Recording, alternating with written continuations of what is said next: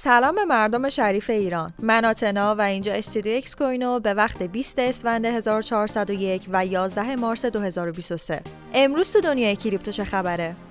مالیات 30 درصدی بر برق مصرفی برای استخراج ارزهای دیجیتال.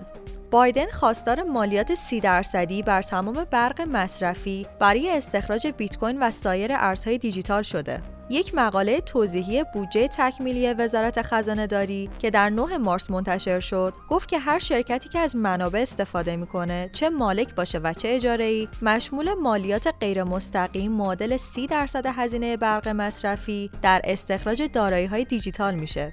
گفته شد که این مالیات بعد از 31 دسامبر اعمال و در طی سه سال با نرخ 10 درصد در هر سال به تدریج به حداکثر نرخ مالیات 30 درصد در سال سوم افزایش پیدا می‌کنه.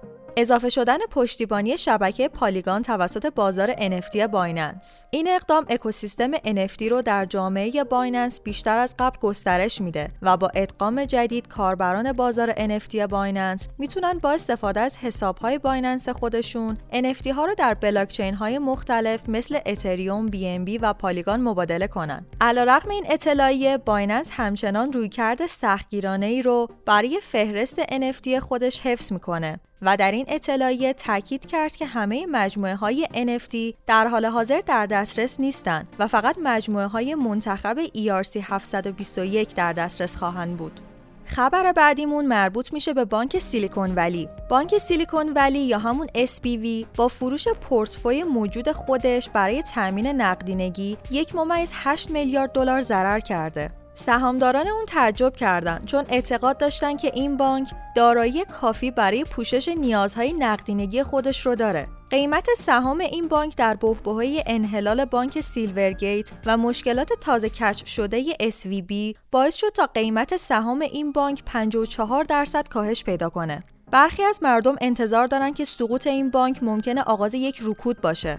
به گفته منابع SVB فاینانشال که شرکت مادر SVB تلاش کرد تا سرمایه خودش رو افزایش بده اما شکست خورد و اکنون در حال مذاکره برای فروش خودشه.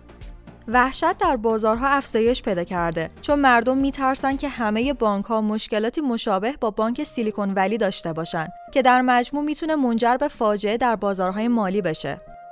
سقوط بانک سیلیکون ولی که دومین ورشکستگی بانکی در تاریخ آمریکا از زمان بحران مالی سال 2008 باعث متضرر شدن خیلی از شرکت‌ها شده.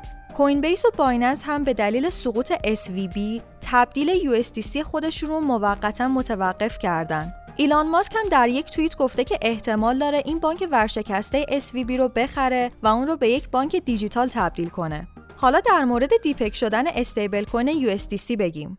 stablecoin USDC ارزش خودش رو از دست داد و به دلیل نگرانی از سقوط بانک سیلیکون ولی به 88 سنت هم رسید. شرکت سرکل که شرکت پشتیبان USDC 3 ممیز 3 میلیارد دلار از ذخایرش تو این بانکه که باعث نگرانی سرمایه گذارا از گیر کردن پشتوانه این stablecoin میشه.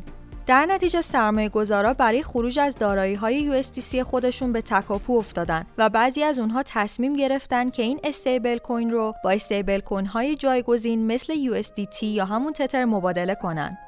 ارزش بازار USDC به زیر 40 میلیارد دلار رسیده که بیش از 15 درصد در 24 ساعت اخیر کاهش پیدا کرده. اگر USDC بیشتر سقوط کنه می‌تونه عواقبی رو در سراسر بازار کریپتو داشته باشه. پس حتما اخبار رو دنبال کنین و حتما حواستون به حفظ سرمایه‌تون باشه.